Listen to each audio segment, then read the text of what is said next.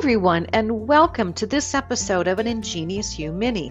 I'm joined today by four highly seasoned enrollment and marketing professionals and consultants with the nationally renowned higher ed marketing firm RHB Rob Zinkan, Alex Williams, Erin Gore, and Ken Anselment will be presenting our upcoming Leading Edge Thinking in Higher Ed webinar scheduled for January 25th at 12 o'clock noon Eastern Time.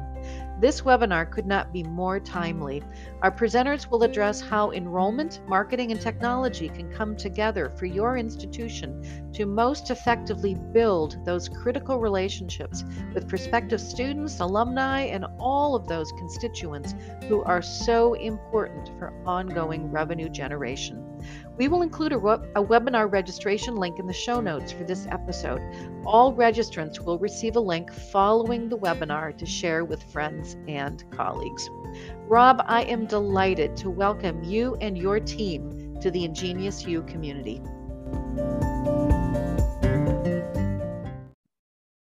Thank you. We're excited about the webinar. I'm Rob Zinkan, Vice President for Marketing Leadership at RHB, and delighted to be joined by my RHB colleagues, Alex Williams, Erin Gore, and Ken Anselment. And we're going to start with Alex. Alex Williams is Senior Vice President for Relationship Development at RHB. And Alex, we've heard you discuss on several occasions how technology is just a tool and what advice would you give to higher ed colleagues uh, to help them keep that perspective about the role of technology as they think about relationship building across the constituent life cycle? Yeah, great. Thanks, Rob. You know, I feel like I get this question posed to me so often in my role here at RHB, but you know, someone will inquire and say, "Great, we're ready, and we need to implement this CRM, and we've got to get the solution up and running within just a couple of months." And we have to say at that moment in time that we got to take a step back because when we really get into these conversations with folks, what we're, what we're really understanding or trying to help them understand, I should say, is that the technology is just the platform. There's a lot that goes into that to get it up and running where it needs to be. There's a heck of a lot of strategy that runs behind the scenes and a lot of conversations that need to happen as well.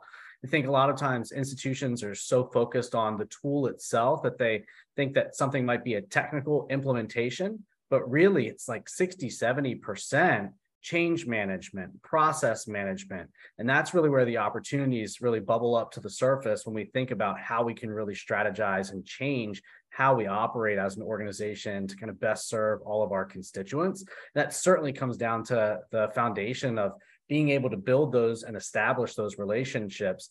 Getting those processes and strategies defined really then plays into how we're going to execute it in a platform Great. And that's probably a, a, familiar tune for you, Erin, as we turn to you, Erin Gore, Vice President for Client Technology at RHB, who leads RHB's practice in Slate and related technology.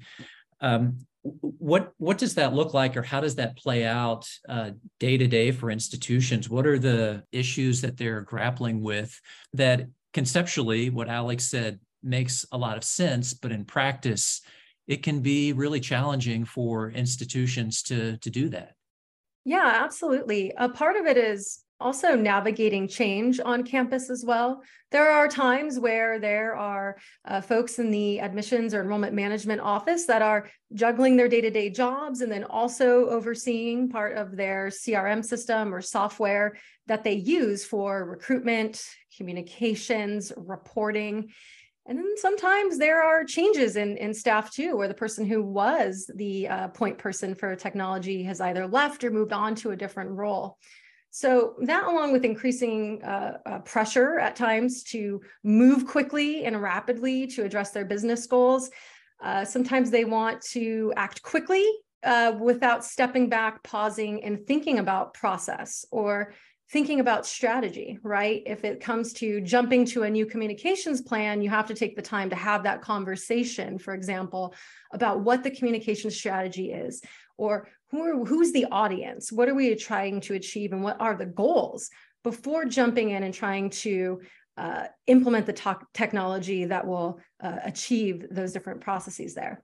And at the end of the day, you know, we do at RHB a great deal of discovery with clients in order to better understand their process and get them in the room to talk about their process and their goals. Because if you align position, strategy, and goals, and you know what you're trying to solve for, you'll end up with a more coherent implementation of your campus CRM or various software platforms that you have. Um, and that ultimately leads to leads to a stronger foundation for your data and a stronger foundation for your data impacts data integrity which then also impacts your reporting which then impacts uh, decision making on your campus Great. Thank you, Erin and Ken Anselment, Vice President for Enrollment Management. Ken, Erin, um, one of the things she just mentioned was pressures, and uh, yeah. certainly enrollment leaders uh, know about the pressures that they're facing to recruit and retain students and best fit students. So, as we look ahead to the webinar on January 25th, I know we'll have uh, enrollment leaders and enrollment personnel who will be joining us. And what, what would be some takeaways for them mm-hmm. uh, things that you would encourage them to be considering uh, and how might they they benefit from this conversation that we're we're going to have coming up soon yeah rob thanks on that pressure point I, as someone who was in that seat uh, in a VP for enrollment gig for quite a while at a small liberal arts college. Um, I I still have the muscle memory from those times. It was less than a year ago, um, but you know, one of the things, especially hearing my colleagues just speaking here, I want to come back to this urgency, this pacing. I think, especially when you're talking about at least the recruitment world, the the cycle recycles so quickly, and I think so often we're focused on the next class and putting a solution in place for the next class. And what we really need to do is encourage folks to think about balancing the short term with the long term. Of course, you have the urgency of the next class uh, ahead of you, but what about the class two years, three years, four years down the road? What sort of things are you doing now to make sure that the stories you're telling to those folks that you're going to start recruiting very soon for that class four years from now is coherent, is on message, represents you well, and is distinctive?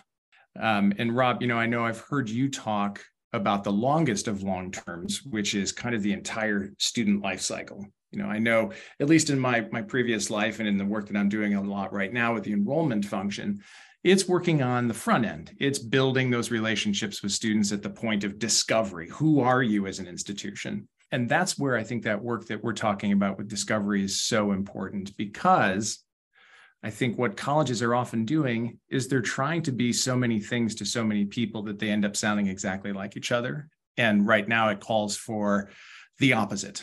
And I think, Rob, I hear you talk a lot about brand lying in the specifics um, and how important it is to start articulating those and staying true and coherent to those all throughout that life cycle. So from prospective student all the way through to enrolled student to graduating student. And so when you're talking about short term and long term. It's how do you tell that story to the student who's thinking about you for next year, but also something that's going to be true for that person who graduates from your institution four years hence, five years hence, six years hence. So we're going to cover some big topics in this in this webinar, and the point about the constituent life cycle. Um, big topics like uh, institutional market position, uh, overarching strategies for the institution, and culture culture change when when we talk about uh, that life cycle we organize ourselves in higher ed into these functional silos for our constituents who view the institution holistically. So it really requires an all institution effort uh, that includes technology that includes so many elements that connect to the student experience that are all pieces of that relationship building effort and we're very much looking forward to addressing those and hearing from listeners and having an, an engaging conversation coming up on January 25th.